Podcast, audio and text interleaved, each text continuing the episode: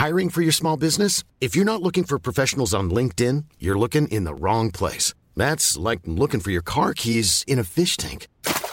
LinkedIn helps you hire professionals you can't find anywhere else, even those who aren't actively searching for a new job but might be open to the perfect role. In a given month, over 70% of LinkedIn users don't even visit other leading job sites. So start looking in the right place. With LinkedIn, you can hire professionals like a professional. Post your free job on linkedin.com slash people today. Hi, I'm Daniel, founder of Pretty Litter. Did you know cats tend to hide symptoms of sickness and pain? I learned this the hard way after losing my cat, Gingy. So I created Pretty Litter, a health monitoring litter that helps detect early signs of illness by changing colors, saving you money and potentially your cat's life. Pretty Litter is veterinarian developed, and it's the easiest way to keep tabs on your fur baby's health right at home. Go to prettylitter.com and use code ACAST for 20% off your first order and a free cat toy. Terms and conditions apply. See site for details. This is Internet Marketing.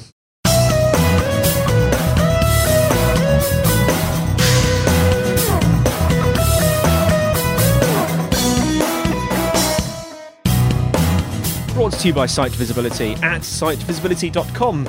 This is Internet Marketing, and today I'm joined by Paul Levy, author, researcher, and facilitator. Paul is a senior researcher at the University of Brighton, a facilitator at the Digital and Social Media Leadership Forum, and founder of the arts magazine Fringe Review. Paul, how are you doing this fine Saturday morning?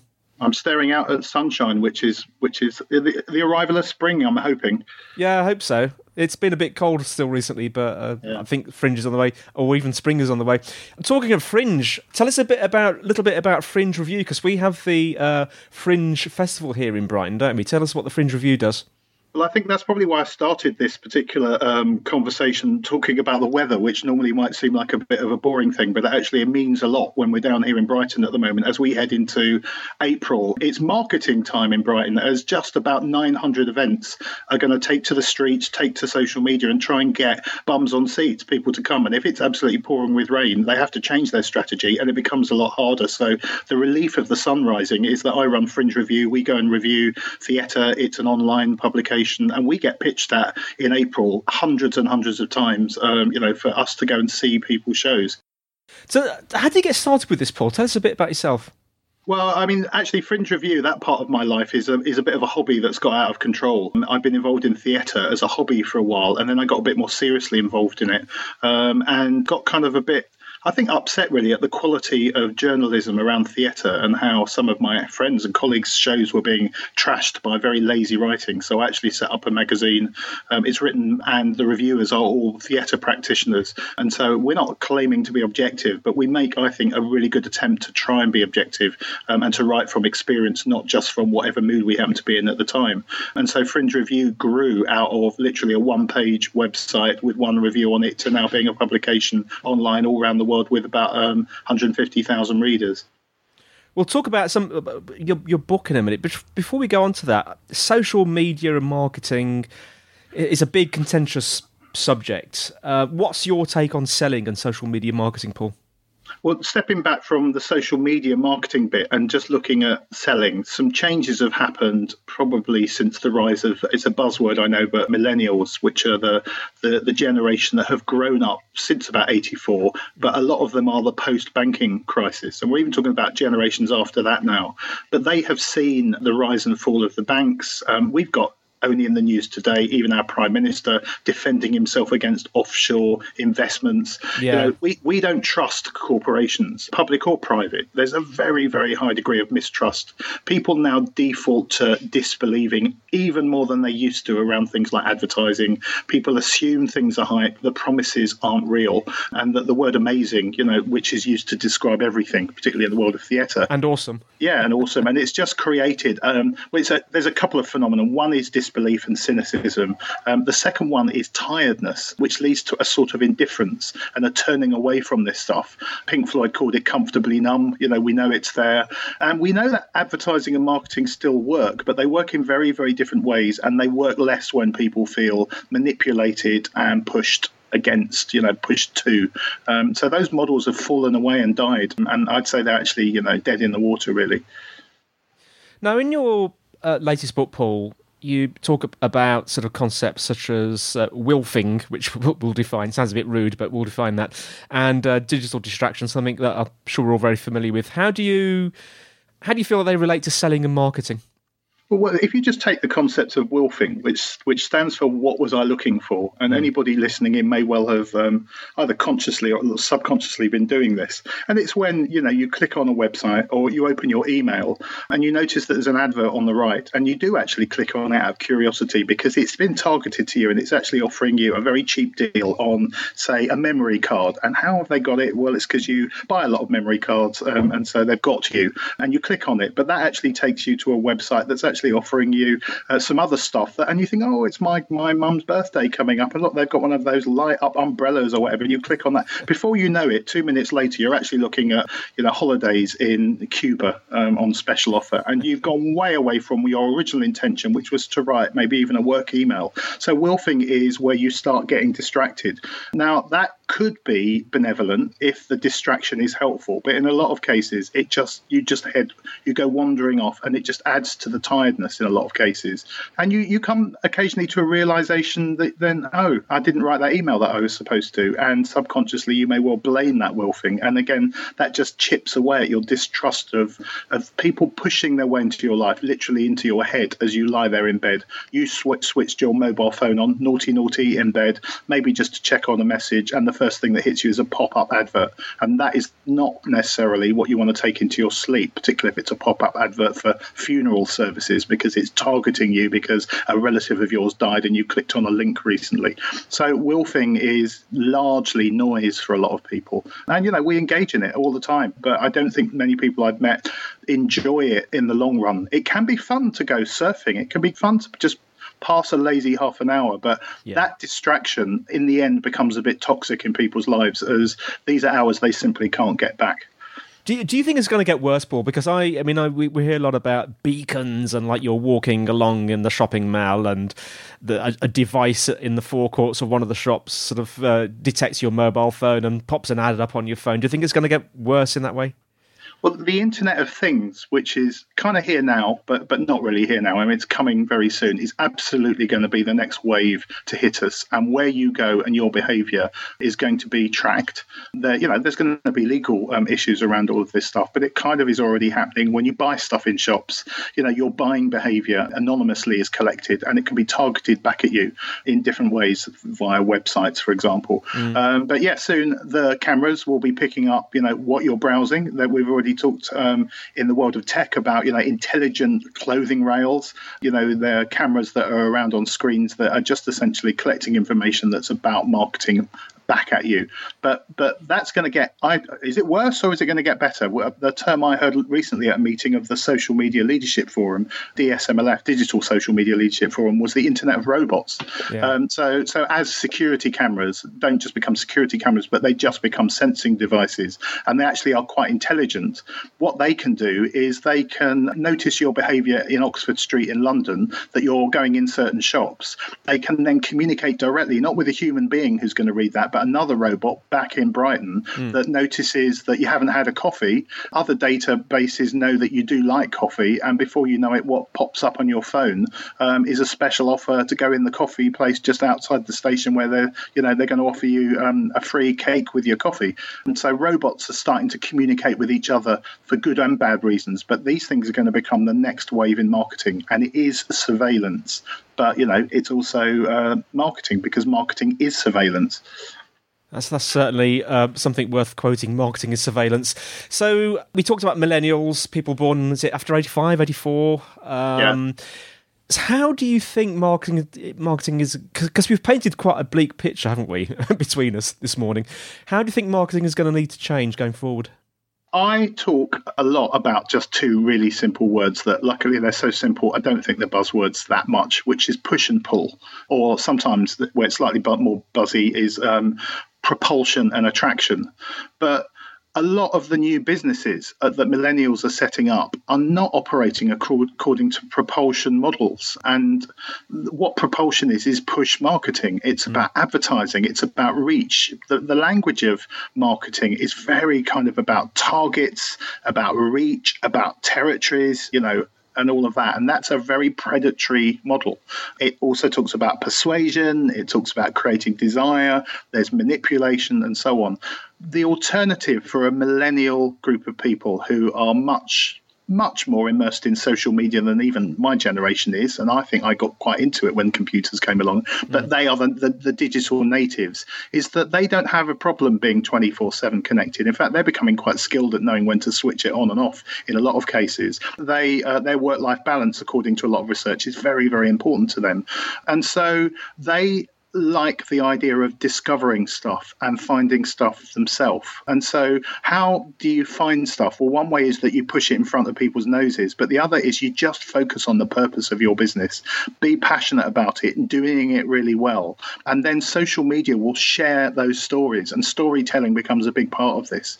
It's not what you share, but it's what other people share that you have shared that's important, that people become advocates for you out of genuine enthusiasm for what mm. you do. Mm. So, the, the best cafes in Brighton, for example, and actually the best web designers and the best plumbers do not need to advertise because they're already full up in a way and they're growing because um, people are saying, I, I use that guy and he was really good, or she was, she runs the best web design company in Brighton, you know, and you need to go to her. And so you need to be out there, you need to be providing passionate, good stories. But you move away from a model of push, push, push and reaching, reaching, reaching to, I know these sound slightly buzzy as well, but, you know, emanating, you know, radiating yeah. what you do well yeah. through, through reputation and through the resharing of what you do. So social media then becomes more about other people advocating you rather than you feeling you need to, excuse the language, vomit your content in the form of marketing all over people. I love the uh, the idea of pre people people like you and me, Paul, slightly older generation, being able to manage the fire hose because I always think of it as, as, a fire hose. Yeah. The the internet and social media and stuff. Yeah, I mean, I like what you say. It's very much kind of like when podcasting became quite popular, and, and people were saying, "Oh, you don't have to be all salesy as long as you're." And I know it was an overused word, but they use the word passionate, which I actually hate these days. But if you yeah. if, it, if it really floats your boat, if you're doing something that you believe in, or your business is around something that you believe in and you emanate passion. Let's well, okay let's use that word passion. Then it's a much more human way of of or sort of um as you say a radiating way of getting it out isn't it yeah, but you've also, I mean, you've got a bit of a, a problem here, a paradox. Like if you take the specific, let's get specific, the example of Facebook. Uh, most people here, will, if they've been on Facebook, will have posted something, particularly on a Facebook page if they run any sort of project or organization. And before you're allowed to leave, Facebook puts a little message in your face and says, "Why don't you boost this post? You could reach another 800 people." And then it's all again, how am I going to reach those people with the, with a, with this post? How can I push it out there further? Now I've had lots of evidence that that works. It actually works if you're putting on a theatre show in Brighton and you post something about your show and you only reach 32 people. Mm. Well, for another four pounds, it tells you you can reach another 800 people, and for another eight pounds, you can reach another 2,000 people. You can be heard by by them. So that can work. But mm. but you also need to ask yourself what game you're getting into. If you have to do that every time, what that is actually going to cost you and how sustainable that is. There's a lot more evidence on the street in Brighton that on the four days of the Brighton Fringe, if you get out onto the streets chatting to people and you actually start not with come and see my amazing show, but are you interested in this sort of theatre? And you ask a question, which is more about attraction. Not everybody, but a lot of people get curious. They come over because they like being asked questions, um, and then you can tell them about your show, and it's a conversation in the real sense of it, of it, two parties being involved in that. And so uh, you can use the traditional models, but don't let them be your default. Use them as part of a repertoire alongside real conversation and real listening and real responsiveness and getting out there in what um, it's actually is another term, but I like it. Humble inquiry is where actually mm. what you do, if it's a genuine response to what people really need, then you don't need to push it because you've already met a need that came out of a conversation with the human race. It's interesting, actually, Paul, because it sounds like the thing you just described with Facebook. It sounds like uh, Facebook are giving you kind of uh, like like you're a normal person. You're sort of radiating stuff in a normal way at the moment, but for an extra eight quid, you can step onto this platform where you can become one of the spammers. yeah. Is that the way you see it? Well, in the end, isn't that happening now? Um, that we end up, and, and I'm guilty of it, and everybody that you know, you're telling everybody to come to your event or your party, mm. and actually you're being no better than a spammer when you start spraying all your Facebook friends with stuff. And it's something I'm reflecting on now because we all get drawn into it all of the time, um, and and it can become a bit of a compulsion. And actually, uh, it's not really a plug for the book, but the title of my book, Digital Inferno, is was about the idea that I think we're all in digital hell at the moment, and we're losing hours and hours of time in distraction. And actually, at places like the Edinburgh Fringe that I go to, where there's over 3,000 shows, mm. social media turns into almost a white elephant because everyone's saying amazing. The noise is too loud. And unless you've got large budgets and you, you can really reach people with lots of money, you might as well get off social media and just get out onto the streets talking to people. So, just to, to, round this up, Paul, because uh, I could talk all day about this, to be honest. Let's just go back to sort of the rise of new tech and, and, and sort of new things coming up on the horizon. How is marketing and advertising changing, do you think, with, with the rise of new tech? Where, where do you see it going? Well, so I was recently at a, an event in London called um, Robots at Work, and it was I mean, I don't use this term often mind blowing, but I did see sort of mouths open in shock. We had some people there. One was a futurist talking about where this is where this is going in the future.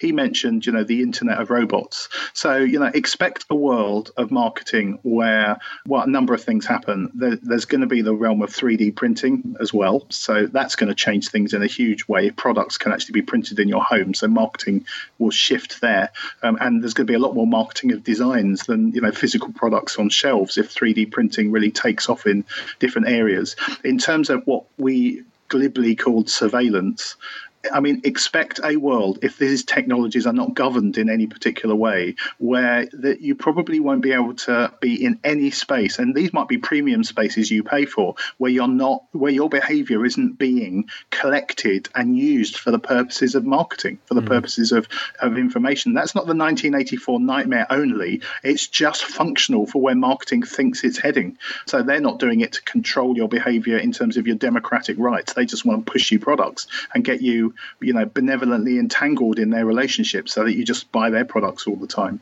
That's already happening. As soon as you pick up your phone, you know, don't you know that. You're i mean unless you get very smart it is possible at the moment um, even without breaking into your phone to switch off quite a lot of the following of you. But i've done that really well and i still get targeted with adverts you know on the internet. Yeah. so su- surveillance is going to happen. But then what happens is as we start to plug into the world of tech v- vr really got launched for the first time properly this year with some of the headsets. Yeah. but when when they start to get embedded in google glass was a failure those augmented reality spectacles, but new products are going to come along. There will be implants for uh, our eyes, there are going to be sensory implants, uh, even implants for our brains at some point, and then advertising gets whispered directly into your thoughts. That might sound exciting for some people and horrific for others, but this is all on the horizon and it's not that far away. Well, Paul, certainly food for thought there. Thanks so much for coming on. How can our listeners find out more about uh, about you and your book?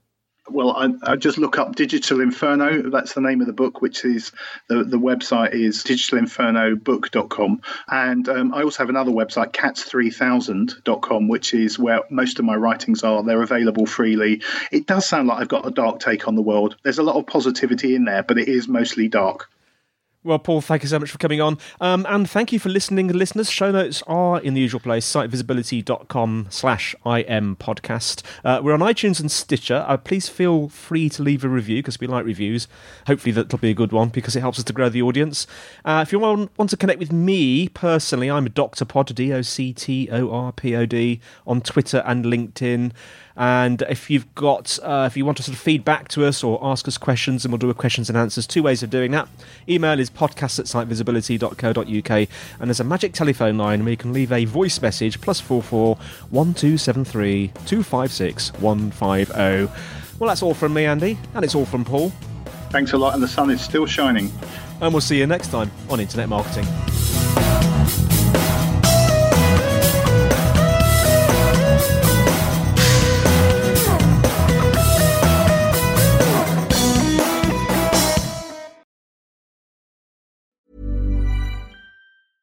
Hey, it's Paige DeSorbo from Giggly Squad. High quality fashion without the price tag. Say hello to Quince.